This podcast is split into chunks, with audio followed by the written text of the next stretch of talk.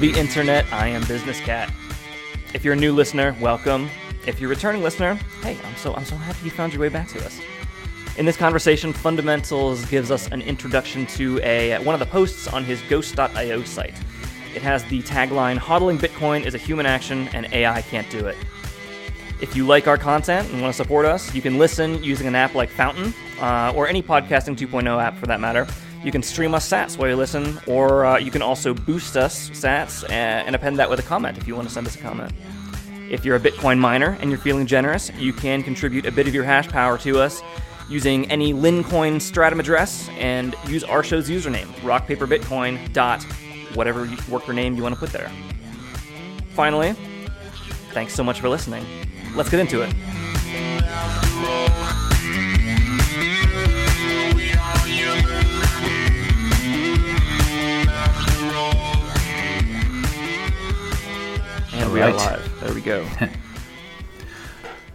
My pattern recognition mind now knows that you are going to preamble this with a slick and eloquent intro.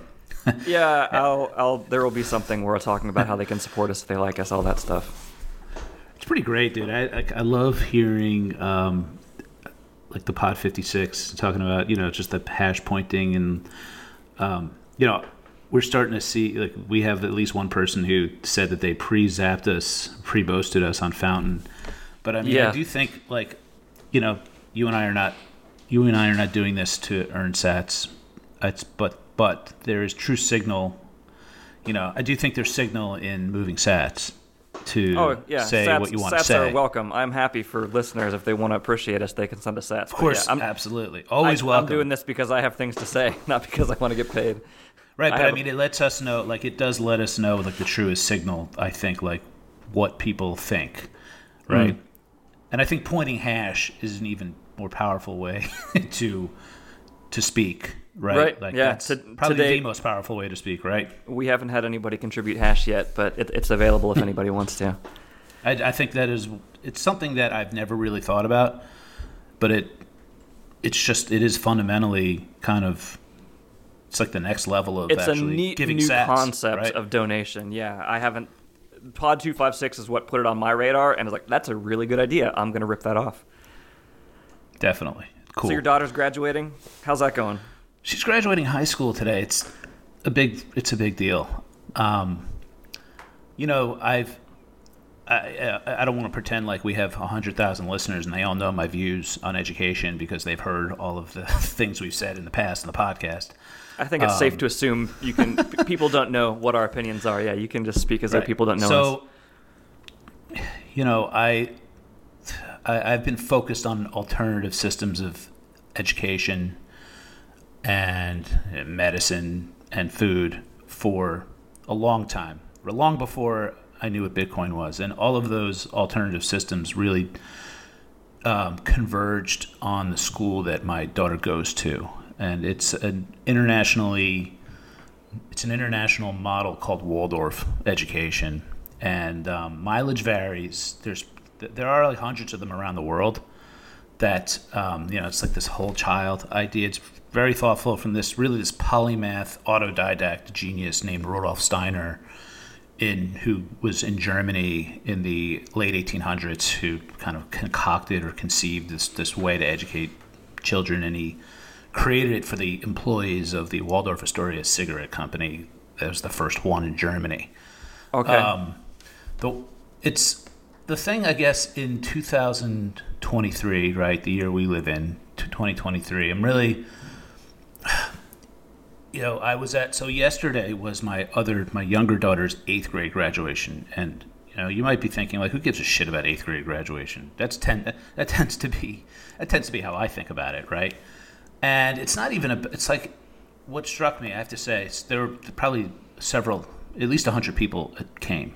Um, maybe a couple hundred people came. The, the little theater that it was in was absolutely packed, standing room only, with people that had were not part of the class at all.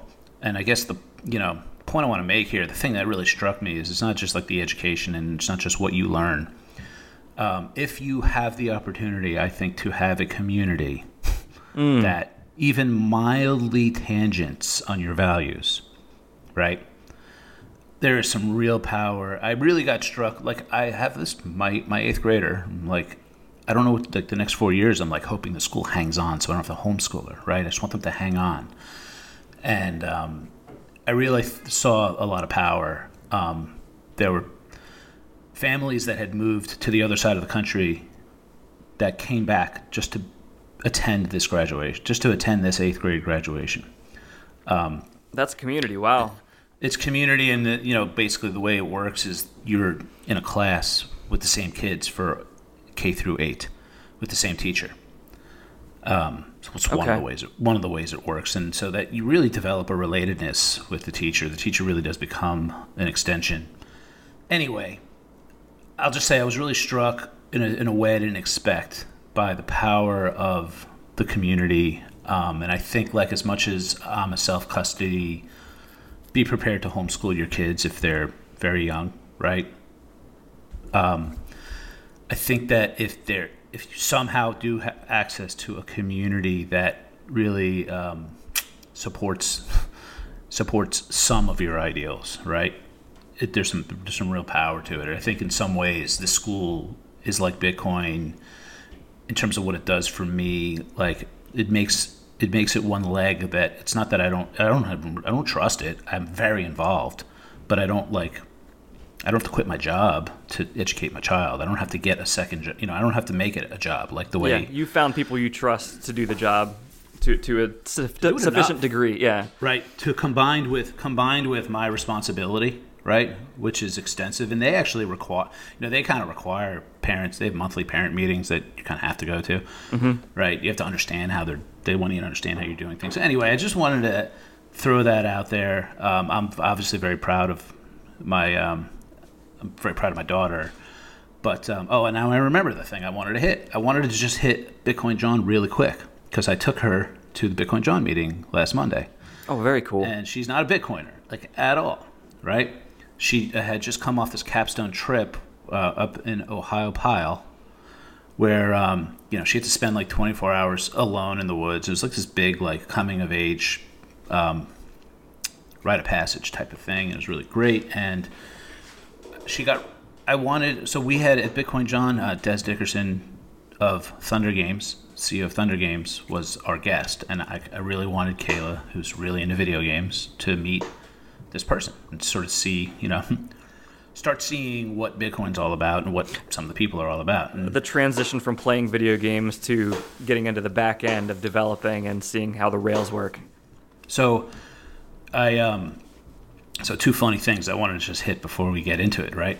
I, I right like off the bus. She's like right off the bus after a week of this camping trip. I'm like, we're going to Bitcoin, Jawn. She's like, eh, okay, right.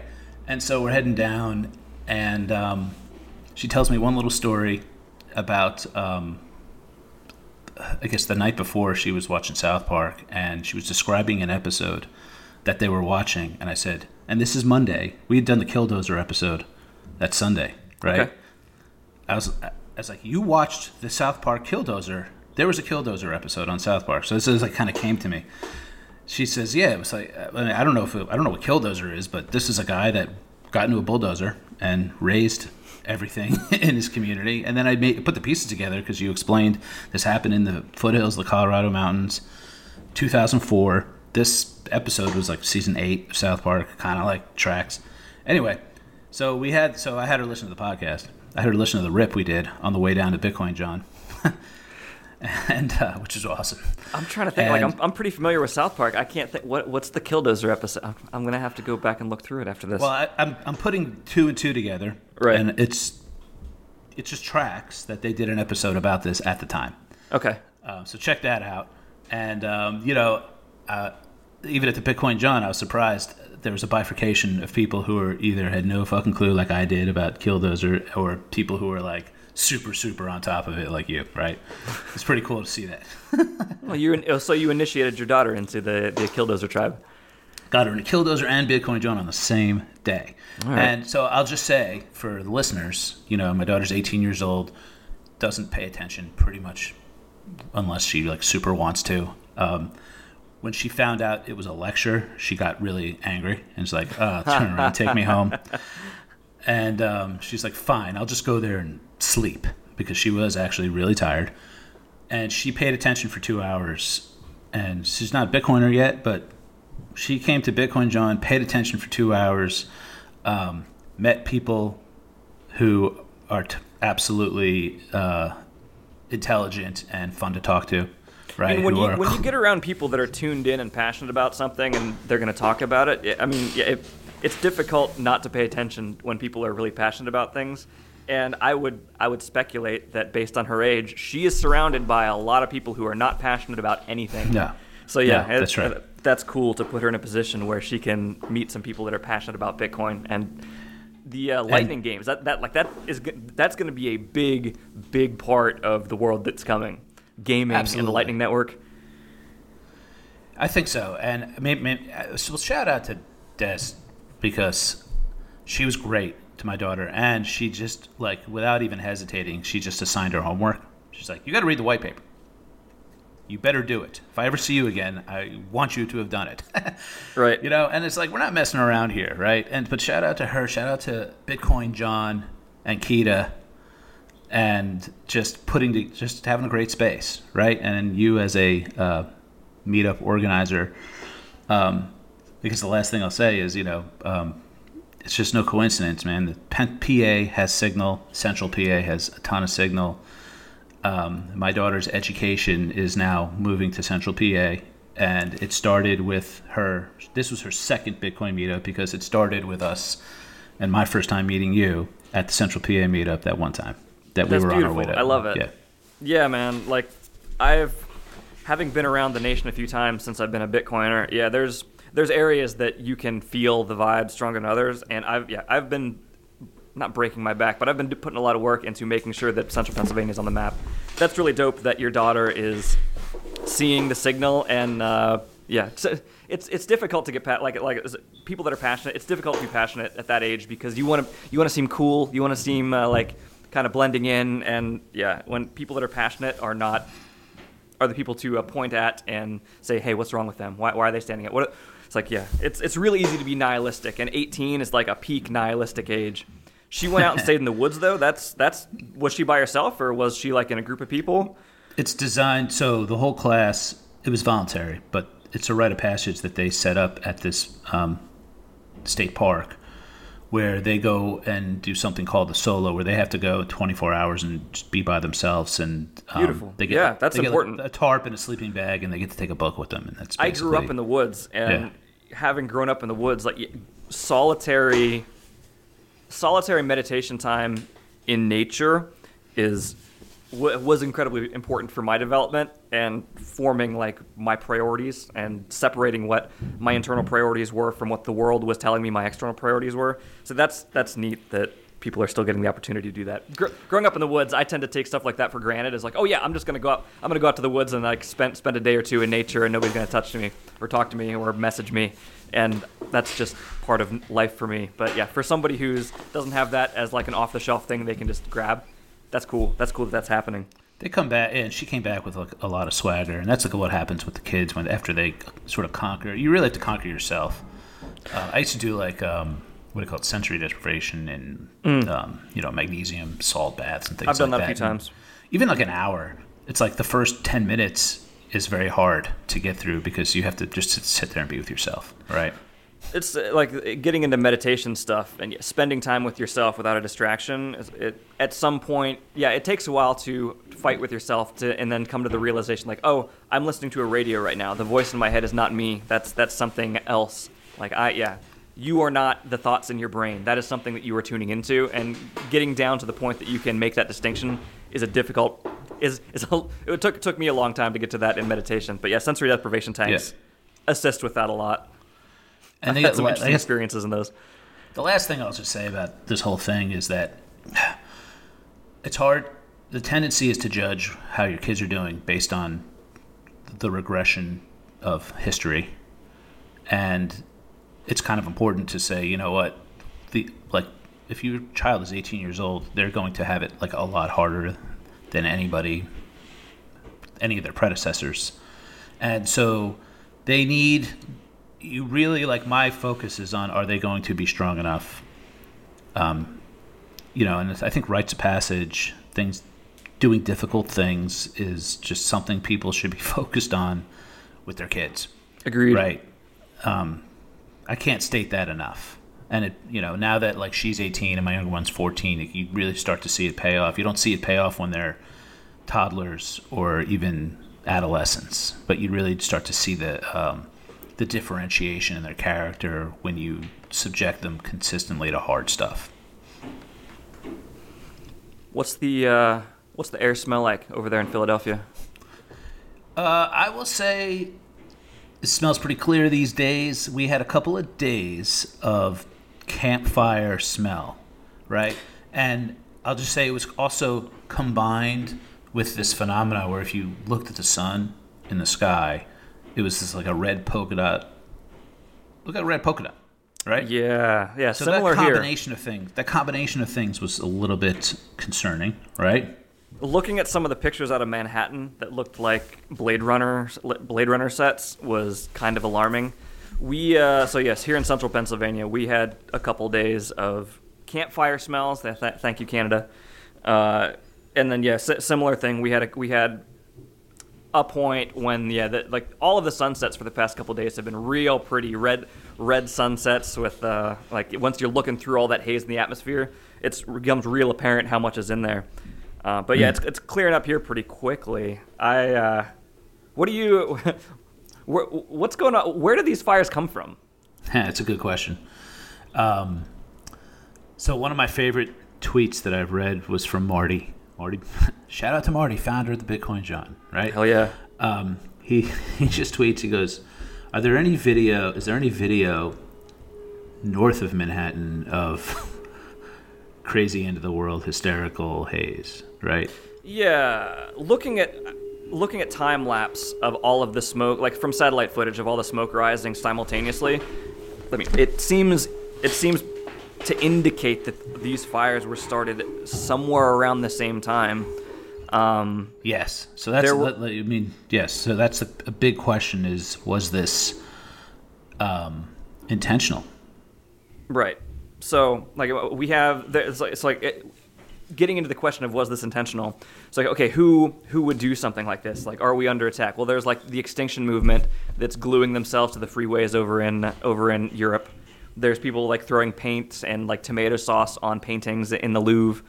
Uh, and so, like, looking at Canada, Canada seems like a place that would be primed for we, we need a reason we, we need a natural disaster that we could leverage to exa- exert even more control over our population. The for, judging by the track record of the Canadian government, like I, I wouldn't put that outside of the realm of possibility. So I have to leave open the possibility that okay, this could have been started by the Canadian government. I mean, we've now seen in January. Do you, do you remember in January whenever um, there were space lasers over over Hawaii? It's like we know we know, we know for a fact that China has low Earth orbit satellites with laser technology that can vi- beam a visible wavelength all the way down to the planet. So, like t- to imagine that a laser you could have a, a laser with the uh, pow- enough power in low Earth orbit to start a fire on the Earth, that's not outside the realm possibility. That's entirely possible. So like, we could be under attack by a third party. Like so there's there's lots of possibilities for where these fires started. I agree with all of that. I, I don't I, I, when I think about this, I ask myself, what's the like what's the right way to think about this? What's the right way to think about these things? And I go back to again, of course, I'm going to assume that everyone here is a scholar in our podcast and has listened to all of them, right? No, but I'm going to go back to something I mention a lot, which is root cause attribution. And um, you know, what's the most likely thing that's going on? does it matter if it was intentional or not? Probably does, but yes. But you know, what I the, the thing that I already see that I think is horrible, right, is the pseudosciencing, the pseudoscientification now, and the poor sort of root cause attribution. That's tr- I the psyop had already begun within a day. In other words, what did I already see? I saw people talking as though it's factual about cigarette equivalents in the air, right? Mm-hmm. Which is like an unbelievable, an unbelievable social science trying to get people to and people are talking about it like it's a fact. Like, oh my god, if I go outside, I'm, and I'm it's like I'm smoking three packs of cigarettes. Yeah. So I, this is the thing that I immediately latch onto because this is the power grab. Whether this is intentional or not, there is usually a power grab now that takes place. That's like it's like even if it's not intentional, it's like well, here's the opportunity now to grab some land.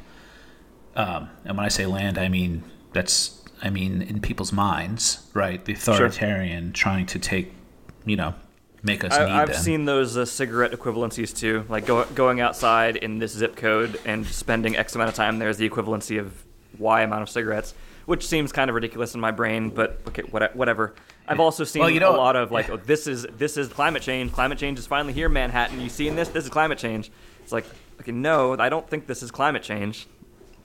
it's like already they want to do it, right? And kind of this cigarette equivalency, I have to say, reminds me of one of my favorite Louis C.K. jokes where he talks about um, 9/11, uh, uh, COVID, and every day when they were reporting the deaths, they were starting to report them in 9/11 equivalencies.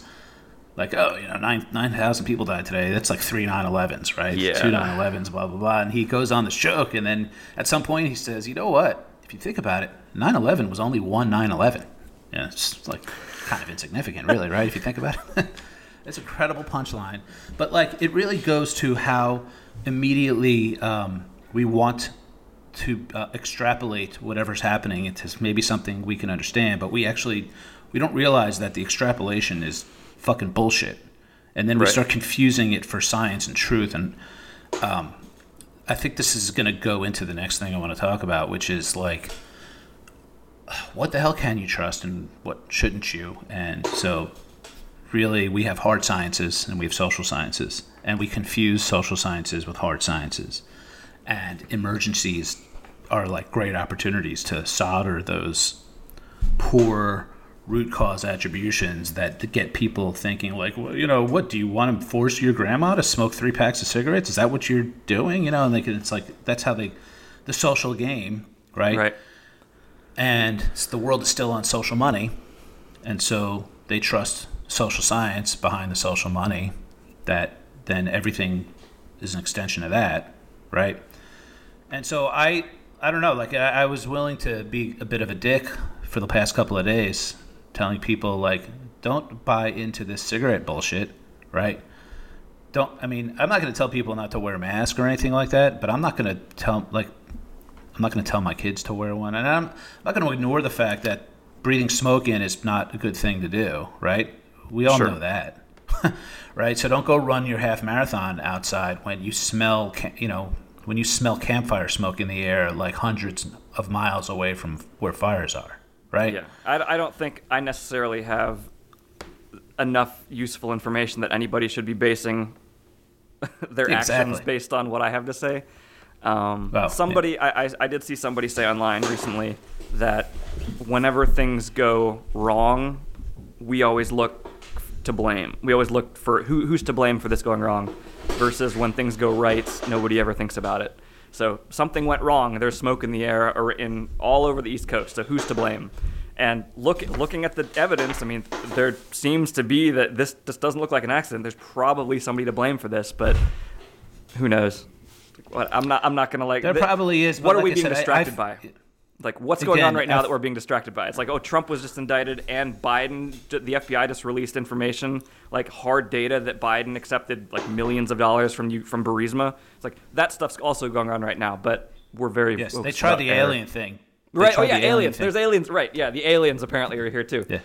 Well, you and I both know why why that was released, right? They the the feds listened to last week's rock paper. Oh yeah, they're podcast, like, oh shit, oh, right? oh shit, we got we got to get ahead of this.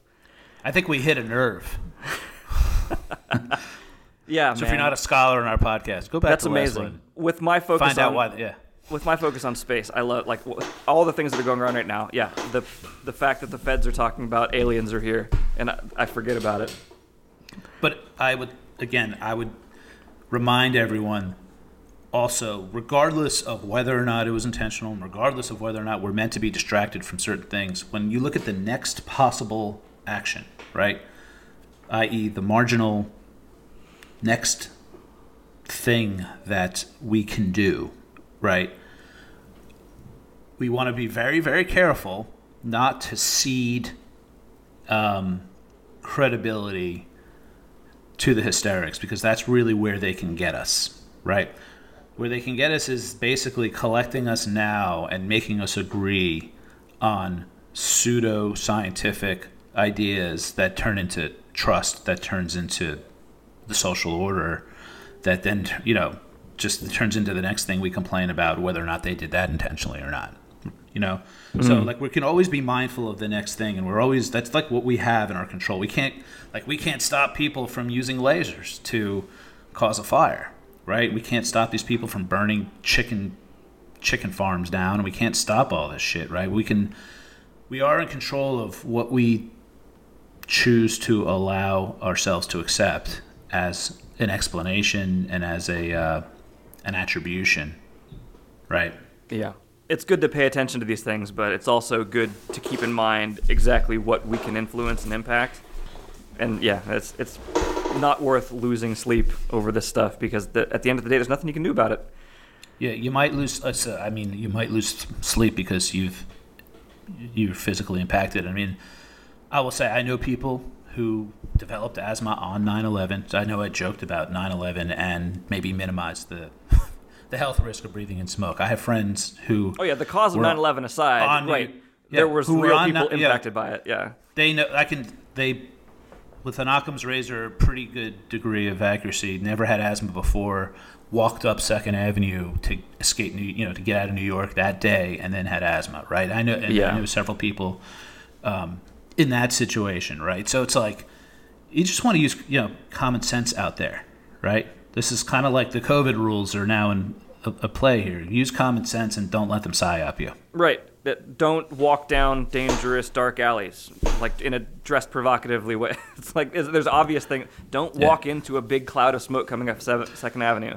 It's like, oh, Breathing if you look outside yeah. and it looks like Blade Runner, it potentially you should stick around as some kind of air filtration system. Yeah, and like I mean, even in the Marty Marty's tweet, right? I mean, New York is particularly polluted, and so it's like you cross a threshold, you're going to see it visually, right? We don't always see it, right? Right, but again, the powers that be are going to use that disconnect between what we can visualize with our senses and what we can actually prove and verify. They're going to use that to fucking psyop us. So just be out there, trust your common sense, be educated, be smart, and you know it's nice that now that we have a social media like, like Twitter and Nostr that are free, uh, that are mo- I guess mostly free of third-party fuckery, and like people can actually say what's on their mind now. It's like we are free to talk about this stuff now, but because of that, the general masses, like all of us together, are going to have to come to our own conclusions about things. Instead of having the mainstream media pass down like here's what's happening and you can trust it. Like you don't have to do your own research because you trust us. Here's what's like having having a walter Cron- cronkite kind of figure in the world is such a a legacy of like fiat days past. And now we're into the we're now into the era where it to live i mean and to make intelligent decisions we now have to make you have to build your own map of the of the playing field. And the people that are telling you what the map looks like the vast majority of them are lying to you. And we realize that now so yeah, coming up with your yep. own like looking at this smoke and looking at all these news events and then trying like well what should i do? Like where should i how should i move forward in this environment? It's like that's a thing that all of us like we can talk about it now which is nice whereas we couldn't talk about things before but yes we can talk but uh, it's the social fabric like even in our own like local telegram group started on that it started to come apart just on that day.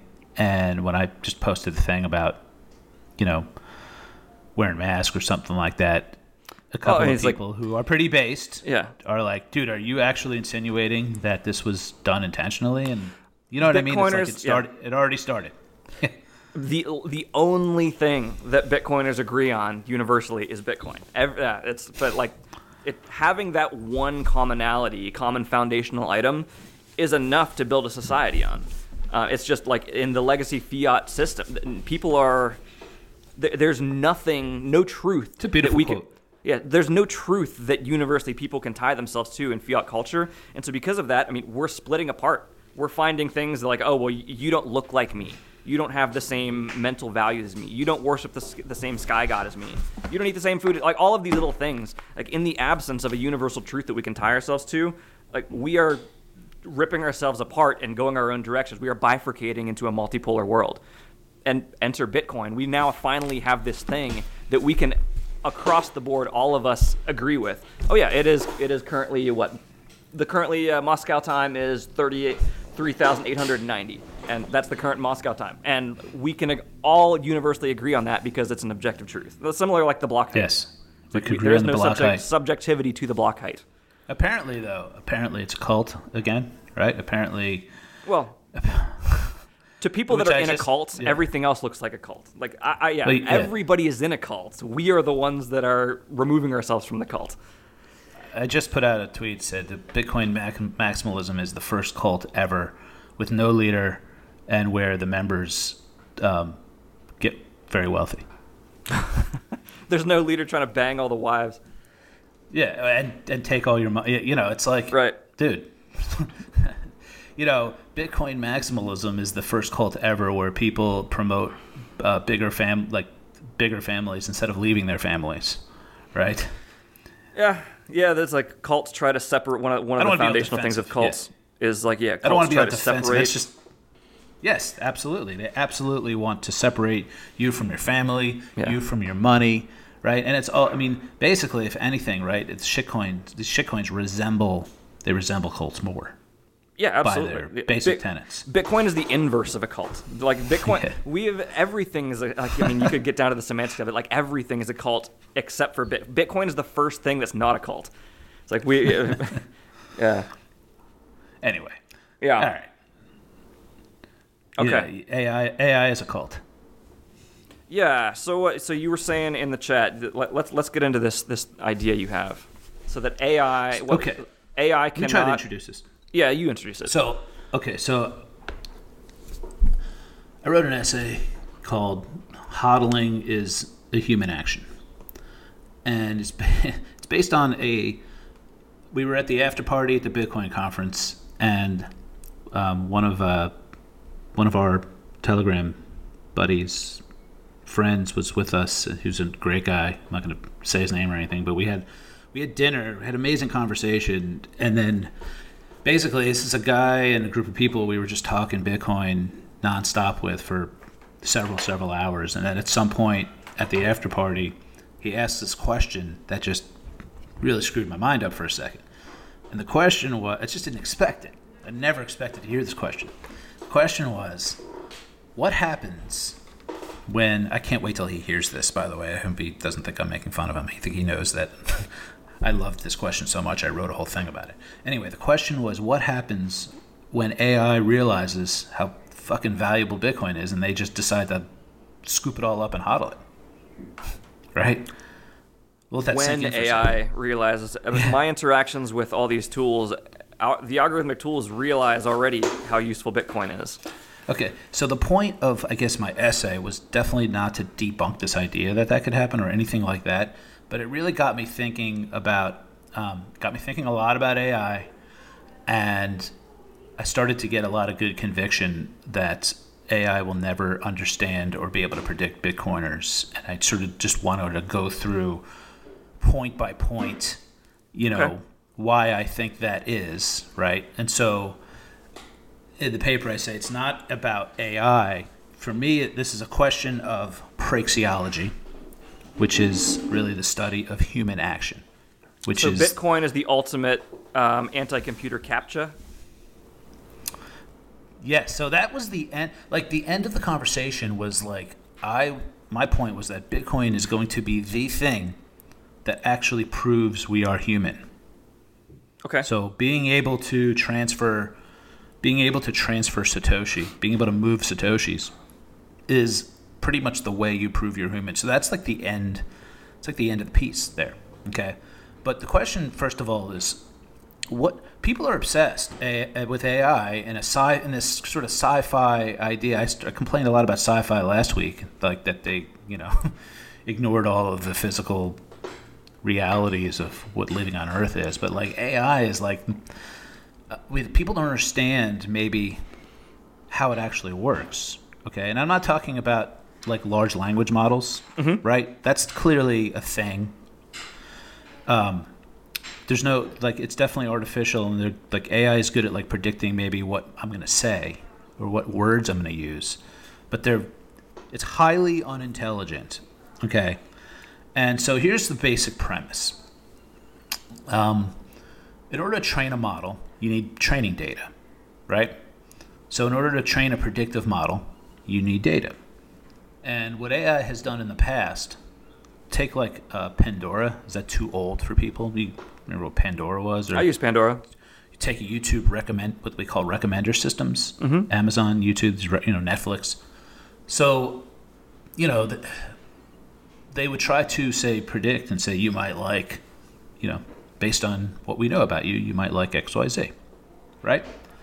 And the reality of this is actually that people are more likely to um, alter their behavior to um, because they want to they, they they want their technology to be able to predict things for them, and so the majority of people out there are like NPCs who want their Alexas to accurately pick a song they like, right? And they actually they actually behave in a way now.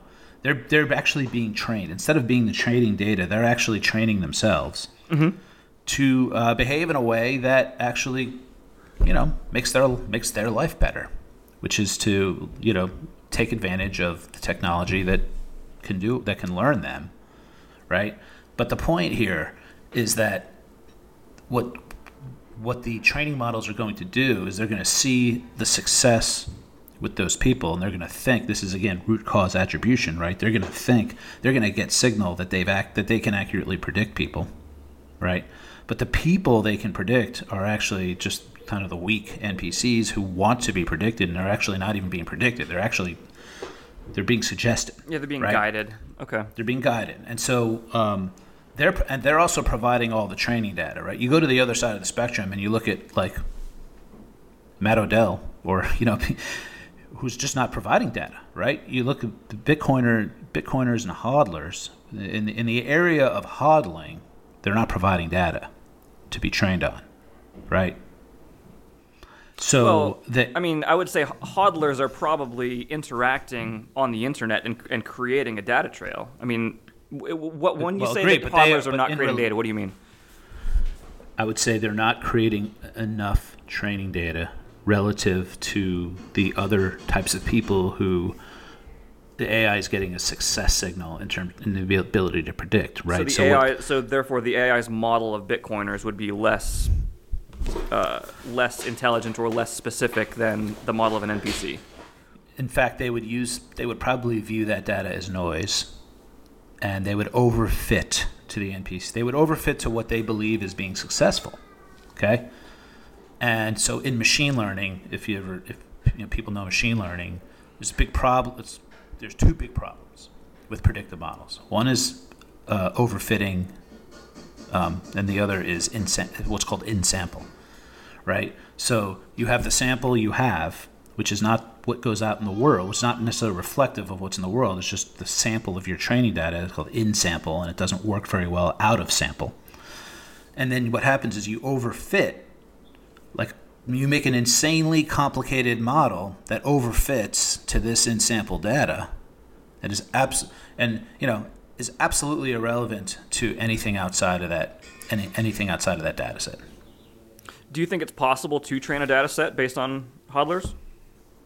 Well, so that's the second thing. So that that's the next thing, right? So let's just I just wanted to get the first thing out, which is just like the I'm highly skeptical that the So- models themselves will ever even will ever even have the opportunity to do such a thing. Okay? Okay, so so point one is that with the current snapshot of the internet that these algorithmic tools are modeling themselves off of, um, hodlers and bitcoiners are essentially ghosts in, in the system. They are not providing enough information out there. So the, the AI is being trained off of the wrong data set right now. Currently, is it yes? Is that is that where you're saying? I would say yeah, they're on it's like the shadow band from Okay. from the and probably will continue to be in perpetuity. It's only going to get like it's only going to get worse over time. That problem for AI, I would think. Okay, so so like if uh, if ChatGPT tied itself into the Nostr protocol and started uh, like dr- tr- dragging all of the information that people choose to post on Nostr. You, like you, you don't think that would in- give it any kind of useful data? It's so that's that's a different question. There's a lot of useful data, and let's shout out to uh, the bot Nakamoto X, who calls himself Satoshi but knows he's a bot, and um, is in, in, I, I, one of my favorite Nostr accounts. So Nakamoto, not Nakamoto X. You should, um, you check him out. Um, actually, all you really have to do is post something fairly, fairly thoughtful. He'll respond immediately and he'll talk about himself in the first person like when i created bitcoin this is what i was thinking and it'll be a whole wall of text and but he's very aware he's a bot. So and i actually find what this ai has to say quite insightful. Um, so yes there's useful information but not predictive nothing with predictive power on human actions. Okay. right so that's right. So there's two different questions, right? So like the large language models of AI have a lot of potential to uh, make our lives better. Probably if it ever, I don't know, you know, if it ever amounts to anything. I think it's important. What I'm what I'm pointing out, and the reason why, I guess, what as I think about it more, the reason why I really focus on debunking the promise of AI in predictive power is because I think that and we didn't talk about Coinbase and Binance, right? Which which happened this week, but I think that as these shitcoins are gonna go about, they're gonna start to, you know, they're losing their on ramps. We're not gonna see them anymore. The next wave of scams, I think, for the next ten years is gonna be fucking. It's gonna be AI completely, right?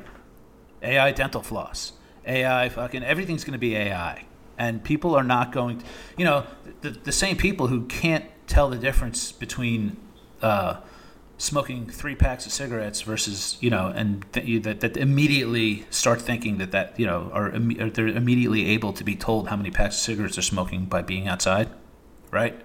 These same people are going to not verify what AI is doing for them or what they think is doing for them. Okay. Right. So, so, So, ba- and- because we have the, these different these different subsets of society, like the NPC class and the self-actualization class, um, the the tools are going to model themselves based off of the the sample set that they can sample. Yes, is that is that what you're saying? And then Yes. Bitcoiners are impo- you can't model Bitcoiners because they're irrational. They're acting irrationally. definitely according to according to that sample set and it's so that you know i'm going to reserve judgment something did happen that is there's a couple things that are changing my views a little bit since i wrote the piece like two weeks ago one is um, guy swan started his ai podcast and had this conversation with Svetski and it, they were talking about actually self-hosting ai and training like you know open source train you know open source training Your self-hosting own model. and- I've also considered doing that myself, like figuring out what machine, what hardware I need to spin up my own cluster. It's like you can So do that's that. That's a monkey wrench. Yeah, that is a monkey wrench in my model because maybe it is possible that um, I started thinking maybe it is actually possible What if that Bitcoiners train an AI? Yeah. and then what? And then I thought to myself, I still don't think that they. I still don't think AI can like hodl. But what AI could do is probably um, work to scale Lightning and thing to of doing things of that nature. Let's let, let, let- so AI cannot hodl. Let's let's aim in on that. Why can AI yes. not hodl? So this is my basic premise is I still say, so I still say that hodling is a uniquely human action. Why? Okay. What is hodling, right? Hodling is express is saying that I as a human being um, I can take any action, right? I have a high time preference, right? All human beings have high time preference, right? This is fact. I'd rather have something now than the future because my time is scarce, correct? Mm-hmm. Okay. So the choice to hodl is an expression of actually having a lower time preference in your situation at the margin. Hodling is the ability to say no. Correct. Well, to say it's every action is the ability to say no to all other actions. Okay, right? And in the case of the the action of holding Bitcoin, right? Yeah, you're basically saying no to to everything else. To your biology. I am could do. dying, but I am willing to save this value for the future rather than use it right now- now. That's right. Now, if you're dying, you're unlikely to. Well, I mean, dying. We are we are all dying. I, like that's Yeah. kind of like the, saying right. that we Oh, have yeah, high yeah. time preference is Yes. like yeah. Some people have less time, have a lower time preference than others, but in the at the end of the day, we're all humans that are here for a scarce amount of time, so we all have higher time preference than a infinite AI. Correct. And also, it's every single person's set of opportunities is unique at every moment in time. There's no way to possibly model all of that, all of the subjective. You know, this is I'm on a safety rant right now, but um, go read uh, Principles of Economics or listen to it. It's just you know, but you cannot you cannot possibly model every single person's set of opportunities. And just very simply like if you've never had a you know if you are dying and you need you're in a desert and you don't have water you will choose a glass of water over all the diamonds in the world. So if that's your opportunity set that's what you're going to choose. And then if you have one glass of water then you'll never make that choice ever ever ever again right? Mm, mm-hmm. It's like that is and th- that is what you need to model to actually understand if somebody is going to hold Bitcoin. So, hodling is an expression of a low time preference in a world where people right have high time preference but have an opportunity set that ex- that you know they're able to express a low time preference by hodl by saying I, I'm going to choose Bitcoin to save because I, I'm now you know I'm looking to the future and this is this is the way that makes my life better. Okay, it's a very hard thing to model and a very hard thing for any. I, I just think so. It's a very hard thing for any any entity other than a human being to express and to do and to execute. See, anybody can buy Bitcoin, as we know, right? So I think AI can figure out how to buy Bitcoin because anybody can choose to buy it in a moment. See, what I'm what I'm getting at is anybody can choose to sell it. What I'm what I'm getting at is when you hodl, you're talking, you've gone up 10x and you're still hodling, right? You've gone up, especially under the premise of my friend who asked this question. The premise is AI knows how valuable Bitcoin is, right? And so clearly it's going to hodl forever, right? And hodling really is forever, Laura. Um, only a human being in a moment can express a low enough low enough time preference. Um, to exchange their To. Bitcoin, their Sats for a glass of water, a machine would never do that. And every other thing it could take. A machine, well, a machine that only understands human beings from the samples that it knows, right? Could never possibly make that choice. Ac- could never enough times to accurately really reflect and say, and for anyone to say that that machine has predictive power. Not possible. I mean, I yeah, I I, I definitely see how you're coming to the conclusion. That, yeah, so like uh, yeah, a machine has infinite infinite time preference. So yeah, a machine knows how valuable Bitcoin is because they a machine has uh, at least human level uh, an, an an artificial intelligence that has at least human level or greater intelligence is go- yeah, it's going to rapidly understand the benefits of Bitcoin over a human-based trust model. Like that, yeah. So uh, any machine that you train with that is going to, yeah, it's going to acquire Bitcoin and hold it forever until it needs something. It's like, what, what does a machine need? Humans, humans are we're like we're squishy animals. Like it, it's so difficult for us to go to the moon that like we have to take our own air, we have to take our own uh, like food, we have to take our own like all of these things we have to take with us. Earth, Earth has made it very difficult for us to leave the planet. So, but that's not so for a machine intelligence. So, what do, what resources the machine does a machine need? It needs energy. It's like I can absolutely imagine a scenario where an artificial or a virtual intelligence rather uh, gets to the point where it's paying its human it's paying humans to keep it online like it's operating on a bitcoin standard and it pays out sats so that humans Yes. keep it online and they plug it in and provide it energy Yeah, so let me make a very important distinction because this is going to help explain also my view on institutions. Okay, there's a difference between hodling Bitcoin and using Bitcoin. Okay, now I, so I believe we so Is- right now we are in what's called an I would say what's called an accumulation phase, right? The human race is in an accumulation phase of satoshis. Okay, we're accumulating by and large. There are people using it, obviously, but by and large, we are accumulating. Is hodling Right. not using Bitcoin? Well, I'm, I'm making this distinction for this particular purpose, right? Yes, hodling maybe is maybe the best way to say it is hodling today is the primary use case of Bitcoin, right? Well, it's one of them. Holding, storing your value, yeah, is one of the base cases of what the Bitcoin network is used for by humans. But I mean, it's I all think like today today we are in that we are in the hodling phase. for some people are. Like I mean, it That's depends right. when Well, when you, I- when I you got think into Bitcoin. large- Yeah. I believe by and large, by and large, we are. Well, well, I guess I I would say that's true First of all, for, for the remainder of the human history. That's going to be true. We are now in the hodling phase of human history.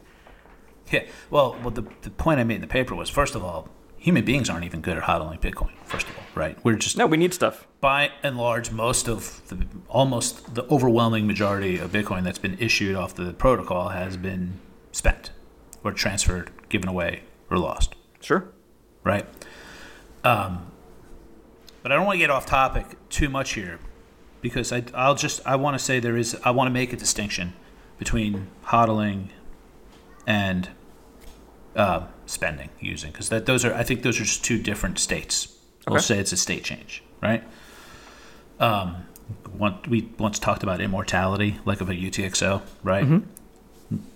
Uh, a hodled UTXO remains immortal, and when it's spent, it say it dies, right? So it's state change, right? Okay.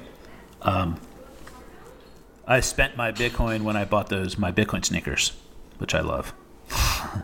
Did you see those when I, I wore them to the meetup? Hell yeah, yeah. I've, I've, Adam, was it, is it Adams that makes those? I have a pair of Bitcoin No, sneakers too. it, they weren't Adams. It was uh, a woman who um, she sold them. She sold them off their off her OnlyFans site, I think, and oh hell yeah. Okay. only well, only so accepted Bitcoin. And I'm like, that's a these are transaction an AI would never make. An AI is not going to buy shoes. Fuck yeah, that's right. Yeah, right. That's very true. That's very true. But um, again, this is for the academic exercise. I'm focused on hodling versus using because I actually think institutions are going to be very good at using Bitcoin, but they're not going to be as good at hodling as human beings. And that's the next sort of that's my ultimate point, sort of that I think is relevant because I think.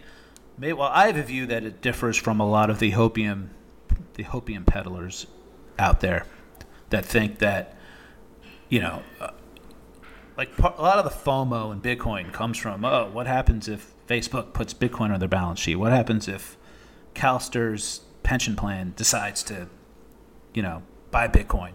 What happens if, right? It's like all these. What happens if nation states? And I'm not saying not, none of these things. I'm not saying those things won't happen, right? Mm-hmm. But I, I took um, I took a look at corporations, um, governments, and pensions, um, and ironically, I didn't think about unions, and we just had a union by Bitcoin. Oh, I don't know did if we? you saw that news? Yeah. so the Santa, the Santa Monica firefighters. Shout out to uh, Dom Bei, and who I've been DMing with, trying to just get information on this so that I can update my personal thesis on this because. Um, well, let me get into it. So unions may have a unions may have a lower time preference than the institutions I was thinking about, but like corporations, okay, MicroStrategy clearly apes into Bitcoin. Okay, they're the best. MicroStrategy as a corporation is a better hodler than most individuals. So somebody might say, well, that's an exception and that proves the rule wrong. But I would say MicroStrategy is an institution that happens to be an extension of an individual, right? Um, there's no there's no denying this. MicroStrategy is a unique corporation that essentially mirrors the time preference of the individual that runs it. Yeah, I would. Um, you've definitely thought about this more than I have, but my gut feeling just off the bat is that the closer an institution or an entity uh, models itself to a singular, like to a person.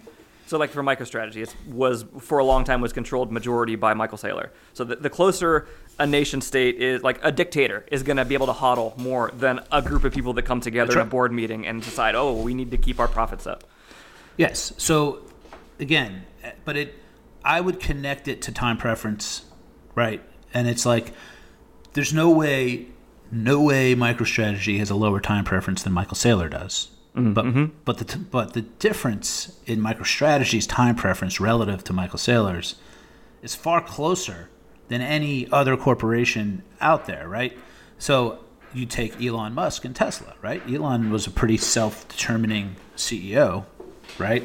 And he put Bitcoin on Tesla's balance sheet, only for us to find out that he really didn't understand what he was doing and why he was doing it, right? And ultimately pulled a ripcord, right? Did not They, hodl. they bought a billion and they sold a hundred million. I think they still hold. They still hold a, hold a bunch of Bitcoin. They didn't sell all of it. They sold a small amount of it.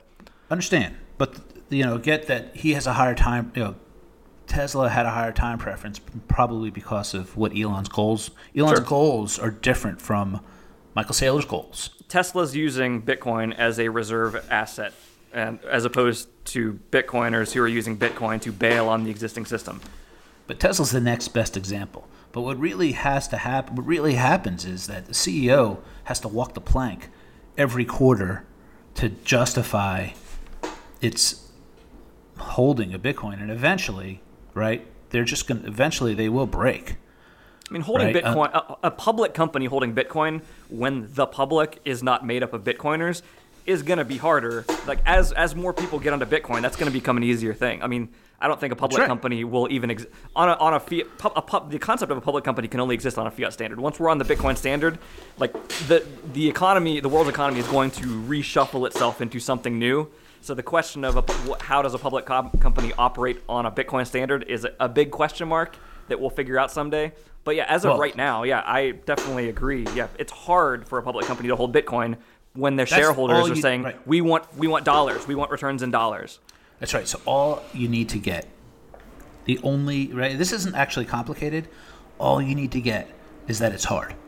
It's like it's a lot harder. It's harder for MicroStrategy than it is for Michael Saylor, mm. right? And it's harder for Tesla than it is for Elon. And it's harder for a nation state than it is for Tesla. And so, well, so maybe a nation state with a, you know, with a po- you call him a dictator, and that's fine. But I guess I'll be a little more rigorous and just say a wildly president, sorry, wildly popular authoritarian. Okay, Someone who has a lot of power, right? somebody who has a lot of power, but uh, is also extremely popular.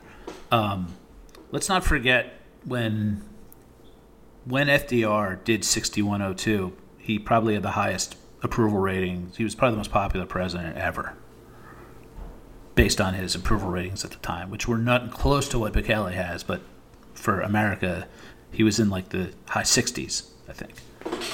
Right. He was so FDR was an incredibly popular authoritarian and was basically able to do something right something similar right mm-hmm. which was something very you know very unpopular right point is uh, so Bukele is a um, very popular authoritarian and is able to pro- is you know is able to use his nation uh, to hodl Bitcoin in a way as an, again as an extension is an extension of the individual. Um, I think nation states have the potential to have a much lower time preference than a corporation, particularly if it's not a democracy, right? Sure. Yeah. It, it comes down to the, the control structure. How many times have we talked about this? And everyone should go read Hans Hermann Hoppe, The Democracy, the God That Failed. Um, I'm not saying democracy is bad or good. I will just state the simple fact that anyone who's elected every two years is going to have an incentive to strip mine the resources of the con- of, of its country. And anybody who's in power longer, I'm not saying there aren't other problems, but they're incentivized differently and they have a lower time preference. They might Yeah. have, they could have a lower time preference. And that doesn't mean they do, but they can. And so, um, you know, a, a monarchy has the potential to have a lower time preference. And so I'm not advocating for any of this stuff. I'm just explaining why I wrote that they might have the ability to hodl Bitcoin more than a corporation, but still less than an individual. Only and they'll never have a low time preference like an individual does, in my opinion. That makes sense. I could sense. be wrong about that. Okay, okay, right. And now, so the, then I extended to a pension. Why is a pension never going to hold? I don't know about never, but like we shouldn't get too excited if a pension plan buys Bitcoin, because they have fiduciaries And like I said, and this is all in a world where we're not on a Bitcoin standard. As long as we're not, which is you know the world we live in, as long as that's the case, the fiduciaries are always going to challenge, and the activists are always going to challenge this. And so, you know. Uh, a pension plan to me buying bitcoin is a pension plan that's ultimately eventually going to going to sell it and i'll just even a stupid small example of my uh, children's school who i am you know very bullish on love them and they're incredible and i talked to the dean last year about buying bitcoin around november you know when we were at 15k and um, you know the issues it was like he was he really wanted to buy bitcoin for the endowment but like we talked about, well, what happens if it doubles? What happens if it triples? What happens if it goes up 10x? What happens if it gets cut in half? What happens in all these scenarios? They're all going to be difficult conversations with the board and anyone who's providing oversight and all that stuff. That's all, it's always going to be the case. Capital so it just makes it is a lot harder when you have a whole board room of people who's who are worried about like meeting the, the letter of the law on taxation. Yeah, now institutions tend to not have to pay capital gains taxes, like pensions. Like they're tax exempt. Like most of them are tax exempt. That's why they have large pots of money to begin with. Mm-hmm. But um, right in school, like educational endowments, endowments and foundations, as long as you spend enough of it, like four or five percent of it every year, you don't you, you get the get around all the taxes. But right, yeah, this is this is the antithesis of Bitcoin holding. Like you, you spend three percent. Yeah. Yeah, yeah, yeah. Well, you have to, ju- you know, you got to justify having the thing.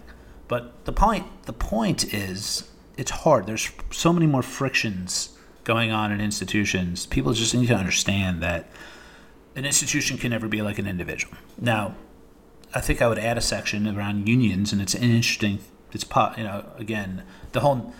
I might say a union can have a lower time preference than like a company, but again, the whole notion of a union, the whole reason they exist for the most part, is some state. It's I haven't thought too deeply about it, but it's definitely some statist reaction. Some it's some you know it's something that probably won't exist in its current form, right? To resist state power, maybe it would. Maybe we do have unions that resist state power, even like if on a Bitcoin standard. I don't know, right? But I'll, I'm going to consider them an exception for the time being that I have to think more about. Um, I really like I, I really like the idea that the, this union in Santa Monica actually is holding in self custody, and they're not. You know, I don't I don't have details of like are they reporting to a board or anything like that, or they you know, mm. but you know, there's definitely something to this of like a, a, arranging all of these entities in in a, like in a line of like an individual, a sovereign individual, all the way up to like a, a democratically elected government of a nation. It's like and and like everything in between. So like a sing, like a, a dictator of a nation state and a privately held company being controlled by one person or a small group of people, all the way up to yeah a, a public board, uh, and the difficulty. Or it's like each of these levels has a different level of um, input stress, if for a potential hodling situation. And yeah it's going to universally it's going to be like a single point of failure of like me deciding i'm not going to sell my family's bitcoin is gonna it's it's going to be easy. Oh I, like i'm still i'm still trying to tie this back into the ai of like if i spun up my own ai node that i entrusted with doing something with satoshis and like and i trained it okay well you're you will only ever like exchange sats with me or with my like a white list of people that are bitcoiners so I, I don't know. I need to think more about this. I'm, I'm, I have not read your article. I'm gonna I'm gonna have to read your article. I think the point for me, well, I would is when I say it's a human action, it's strictly a human action, meaning it's not a group is different from a human, right? A partnership is a two-person partnership has a higher time preference probably than the sum of the time preferences of the human being, something like that. That makes sense. Excuse me. This is a neat uh, idea. Right. So that's so every additional human being that enters the mix makes hodling harder.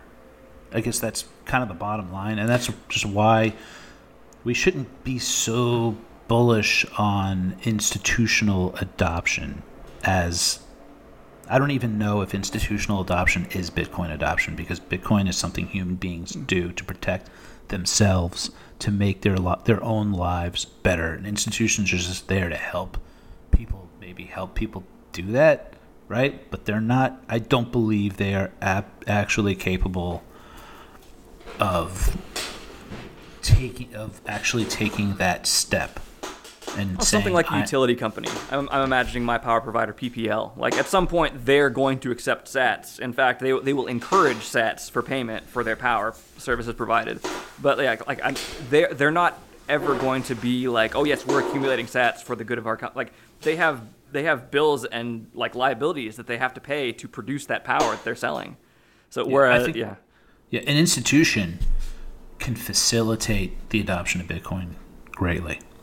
And those that do, I think, will be great, and those that don't, I think, will get crushed and eventually. And I think, like we saw last week, again, right? You have Binance and Coinbase on the wrong side of this.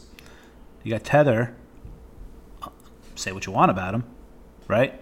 But they are they're at the very least you could say they are a company that facilitates the adoption of Bitcoin. they're still here. They haven't gone tits up yet. somehow they skated by once again, right? That's true. I can't believe they've lasted this long. They're they're doing something. Yeah. Uh, so that's my view of institutional adoption would be facilitation and not tr- not not institutions trying to trying to do what human beings do, which is essentially what this first couple of epochs. Um, and that's how I pronounce it, epoch. But uh, that's how I, um, you know, the first couple of epochs here has been institutions essentially trying to trying to buy a lot of Bitcoin. It's right. epoch, but that's okay. You can be a thought leader in some areas. It's all good. um. Yeah. So anyway, I'm gonna- be- I'd say bearish on institutional adoption, but very bullish on institutional facilitation. Right. Yeah, it's coming regardless. But yeah, th- where we're going, I don't. Yeah, it, it's not going to look like where we are today. That's for sure.